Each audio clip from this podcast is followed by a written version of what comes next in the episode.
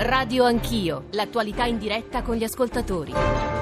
9 e un quarto, tornate con Radio Anch'io, Giorgio Zanchini al microfono. Eh, vi leggo alcuni dei titoli eh, dei quotidiani stamane per capire di che cosa ci occupiamo eh, in questa seconda ora di Radio Anch'io, ma ovviamente poi li spiegheremo, entreremo nel merito con i nostri ospiti. Peraltro si è già seduto qui accanto a me in studio e lo potete vedere dalla radiovisione. Fabrizio Noli, vaticanista. Fabrizio, benvenuto, buongiorno. Buongiorno a voi. Sono collegati con noi Francesco Peloso e Emiliano Fittipaldi. Tra pochissimo saremo da loro. Dicevo, qualche titolo, avvenire, caso della lettera di Ratzinger, Viganò si dimette da prefetto, il Papa accetta ma lo nomina assessore del Dicastero, scontro in Vaticano, gli uomini di Ratzinger dietro lo stop eh, a Viganò, lettera ritoccata, il Corriere della Sera si dimette Viganò, il capo dei media vaticani e poi l'analisi di Massimo Franco, il primo dualismo fra i pontefici, così si è rotto l'incantesimo. Fabrizio, che è successo? Spieghiamolo per i profani assoluti o i Che è disinteressati. Non è morto un papa, questo intanto lo diciamo subito, visto che magari eh, no, ma alla luce dell'attenzione, giusta attenzione, insomma, di tutto il mondo mediatico, diciamo che eh, mi viene da dire quel passicciaccio brutto della lettera, parafrasando eh, Gadda. Insomma, che cosa è successo? Che il 12 marzo scorso è stata presentata una collana di saggi eh, sulla teologia di eh, Papa Francesco e eh, la presentazione è stata officiata appunto da Monsignor Dario Viganò, in quanto responsabile appunto in pratica della comunicazione vaticana. Ehm, di per sé appunto un evento importante alla luce del quinto anniversario del pontificato Esatto, di Francesco, del parleremo. del pontificato, però insomma eh, un evento che sarebbe passato probabilmente abbastanza eh, sotto traccia, se non che ehm, il prefetto della segreteria per la comunicazione vaticana ha voluto leggere davanti appunto ai media convenuti per l'occasione una lettera scritta da Benedetto XVI in cui sostanzialmente il Papa Emerito mh, si eh, rallegrava per questa iniziativa eh, e eh, sottolineava l'importanza comunque anche della formazione teologica e filosofica di Papa Francesco, difendendolo dunque dalle accuse di eh, essere semplicemente un Papa dotato di grande senso pratico, definiamo così, facendo anche una sorta però di autodifesa di se stesso, non sono semplicemente un, un anacoreuta nel deserto libico eh, o del Mar Rosso, insomma ci ha detto sostanzialmente Ratzinger, se non che poi nella seconda, il secondo paragrafo di questa lettera che cosa diceva il Papa Emerito? Che io ho qui, eh, ho qui di fronte a noi, forse la radiovisione lo può persino inquadrare. Diceva vai. fondamentalmente che non aveva potuto, ehm, si rifiutava comunque di fare una prefazione a questa collana di saggi, come gli aveva richiesto appunto lo stesso Viganò, perché non aveva avuto né il tempo né il modo di leggere eh, questi saggi né di poterlo fare in futuro alla luce dei suoi impegni e anche della sua, eh, del suo stato di salute. Se non che il giorno dopo la eh, sala stampa eh, vaticana ha pubblicato questa lettera del Papa Re- Emerito, però eh, la cosa singolare è che appariva sfocato questo, eh, o meglio, questo secondo passaggio non, non compariva proprio, insomma, quindi... Poi nei giorni successivi si è cercato in qualche modo di ehm, correggere la cosa, insomma, so, il punto qual è poi alla fine, Fabrizio? ma il punto vero alla fine è, è emerso soprattutto quando è stata pubblicata la lettera integrale Eh. di eh, Papa Benedetto, in primis che la lettera era riservata e personale. Sì. E in secondo luogo che, non era stato, eh, che era stato addirittura omesso del tutto un paragrafo in cui il Papa si lamentava del fatto che tra gli autori della collana ci fosse il teologo Hunerman dell'Università di Tübingen, di Tübingen in Germania, che eh, aveva eh, diciamo remato decisamente contro da quello che eh, sosteneva appunto Benedetto XVI, sia negli anni di pontificato di Giovanni Paolo II, sia appunto negli otto anni di eh, Papa Ratzinger. Insomma, il punto è un grave infortunio a livello di eh, Che comunicazione. però viene letto, e qui vado da Emiliano Fittipaldi e Francesco Pelosi, ovviamente poi torno da Fabrizio Noli, 335 699 2949 per sms, whatsapp e whatsapp audio, ragioneremo anche del quinquennio di Bergoglio ovviamente. La parola che sta sempre attorno al quinquennio di Bergo- Bergoglio è riforma, riforme. Viene letto anche come il tentativo eterno della curia romana di frenare le riforme. Anche qui bisogna evitare di essere superficiali e entrare nel merito. Eh, Emiliano Fittipaldi ha scritto diverse inchieste, diversi saggi eh, che provano ad andare dietro quella che è appunto l'apparenza delle cose. Emiliano, benvenuto, buongiorno. Buongiorno, buongiorno. Aiutaci a, a comporre un quadro che forse è più profondo e più complesso di quello che potrebbe apparire, se lo è. eh. Ma eh, eh, sì, io non sono mai per le semplificazioni, nel senso che adesso in questo momento i, i- molti vaticanisti stanno spiegando che le dimissioni di, di Dario Edoardo Viganò eh, non sono- sarebbero motivate dalla guerra interna della curia contro le riforme pute da Francesco o da piccoli errori di comunicazione che il Monsignore eh, esperto di comunicazione, un paradosso, avrebbe pagato a prezzo secondo eh, alcuni troppo caro. E in realtà in questo caso specifico eh, siamo di fronte a un caso clamoroso. Eh, Dario Viganò ha eh, creato una vera e propria eh, fake news, nel senso ha tagliato una lettera addirittura riservata e personale del Papa emerito di Benedetto XVI, utilizzando quelle parti della lettera che eh, gli servivano di più per la pubblicizzazione del testo, insomma, come esatto. ha detto eh, benissimo il collega, di eh, alcuni volumetti, così addirittura li chiama ironicamente Papa eh, Benedetto XVI, eh, dedicati alla teologia di Francesco. Stesse, eh, la stessa lettera è stata utilizzata per festeggiare al meglio il quinto compleanno dell'anniversario di, eh, di, al, delle elezioni di Bergoglio. Esatto. Tutta la seconda parte eh, non è stata utilizzata ma è stata addirittura cancellata.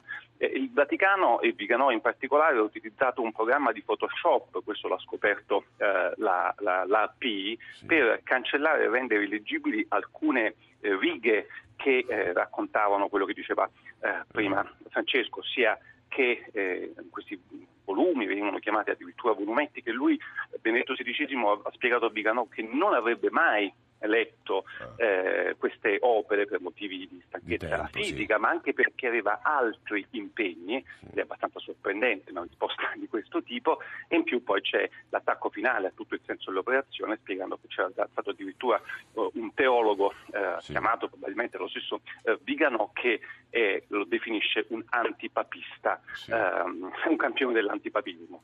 E ora cancellare tutto e utilizzare soltanto le righe più utili utili a Viganò eh, è un'operazione che francamente è, è incredibile. È quasi Poi, incomprensibile, no? Quasi, sì, è un errore incomprensibile. Viganò è una persona molto seria, mm. è una persona molto capace, è l'uomo che in qualche modo ha... Eh, eh, eh, gestito anche la strategia comunicativa esatto. di questi primi cinque anni di Papa Francesco e anche eh, eh, l'uomo che ha voluto recentemente il film di Wim Wenders su Papa Francesco e quello che ha fatto grandi operazioni come le basiliche papali e anche strategie comunicative molto intelligenti eh, come eh, il fatto che il Papa fosse spesso in mezzo alla gente o contrasti occhiali in una semplice farmacia e poi spesso veniva fotografato, tutte attività che hanno portato grande potere e considerazione.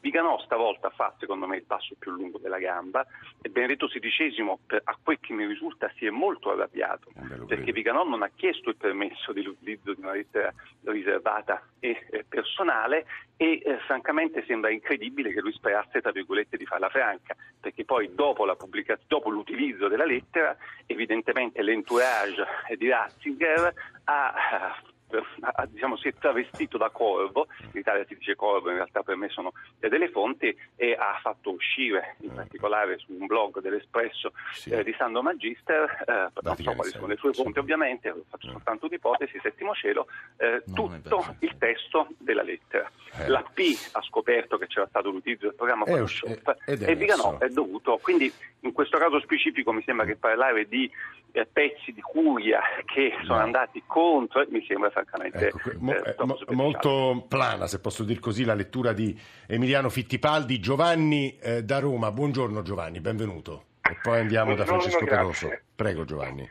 Allora io l'ho scritto su Facebook su mm, Whatsapp. Sì.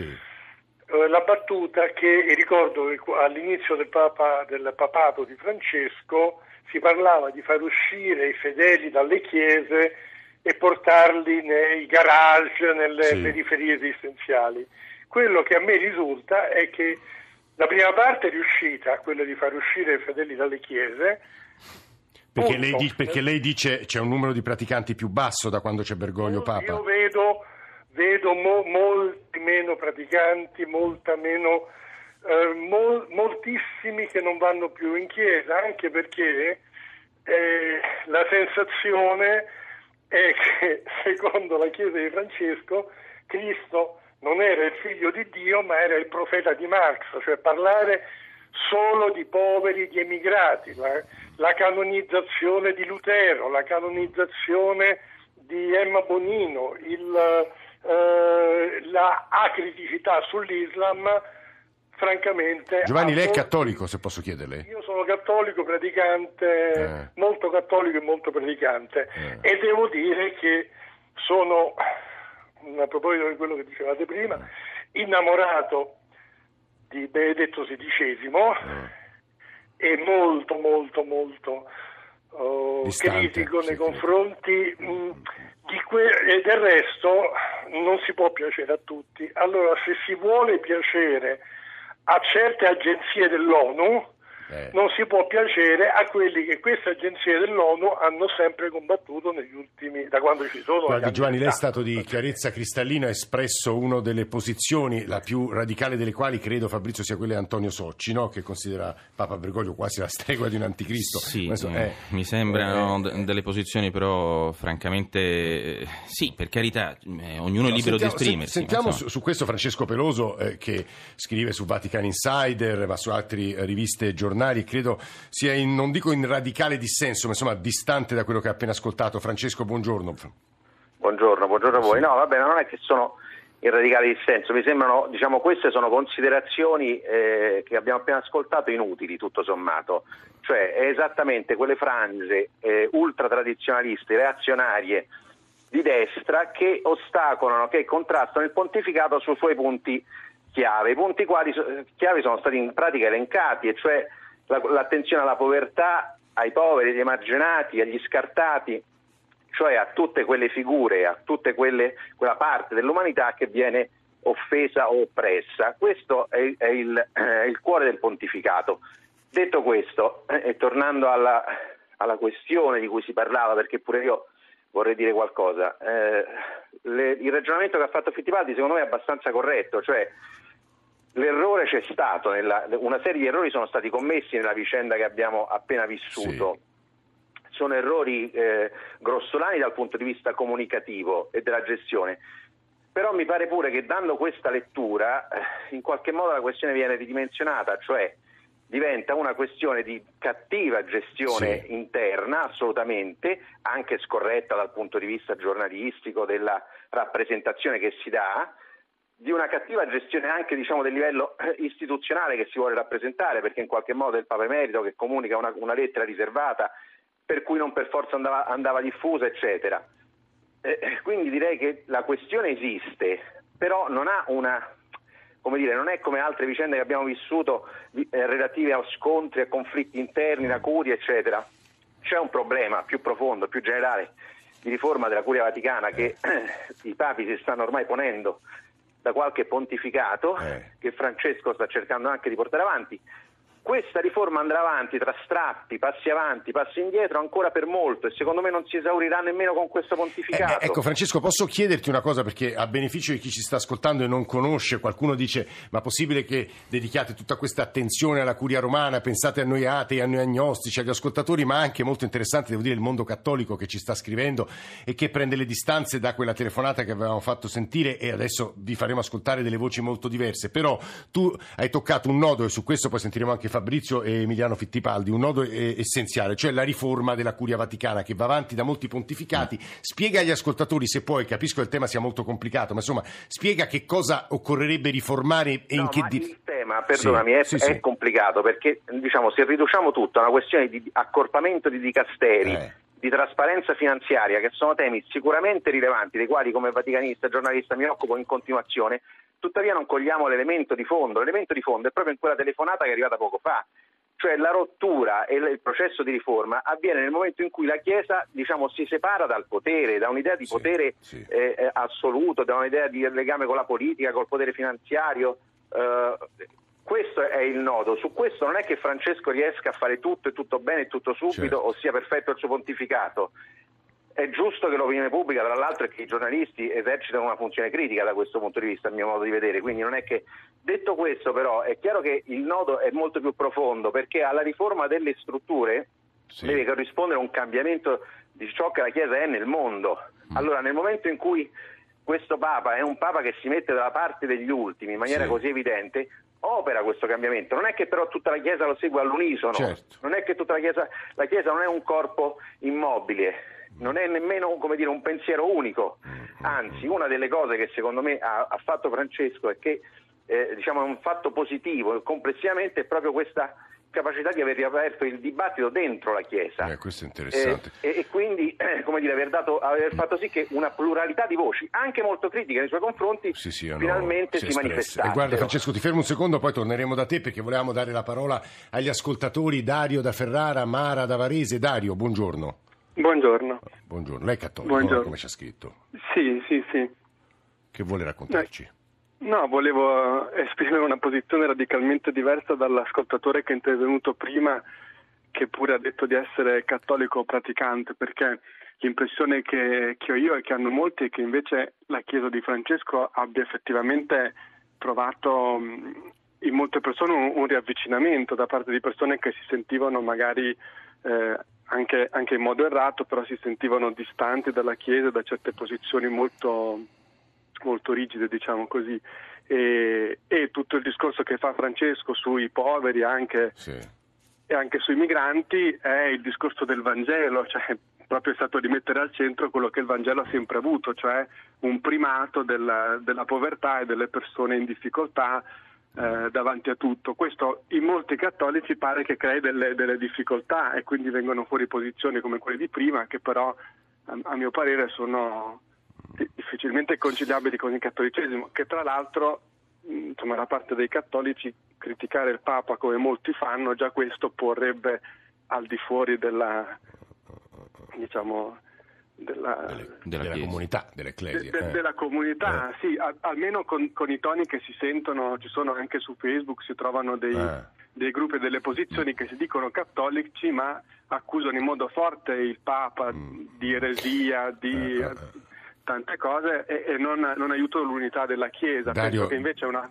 No, grazie per le cose che ci sta dicendo. Eh, Fabrizio voleva aggiungere forse una considerazione, poi andiamo da Mara allora, e da Emiliano. Al di là eh. del fatto della spiacevolezza poi di questa contrapposizione tra Papa emerito e Papa regnante, no? io credo che il Papa eh, attuale sia stato legittimato dal conclave comunque, che l'ha eletto nel marzo del 2013 e Facciamo un passo indietro, rendiamoci conto di come era arrivata la Chiesa Cattolica eh, nel 2013, all'inizio del 2013, non solo con le dimissioni inaudite all'epoca di eh, Benedetto XVI, ma insomma venivamo da diversi anni di veleni davvero eh, tracimanti, per dire una parola molto in voga una trettina di anni fa. Insomma, la Chiesa Cattolica aveva sul piano dell'immagine subito degli scossoni eh, devastanti. Se non altro bisogna riconoscere a Papa Francesco, credenti, non credenti, che ha saputo rilanciare l'immagine della Chiesa.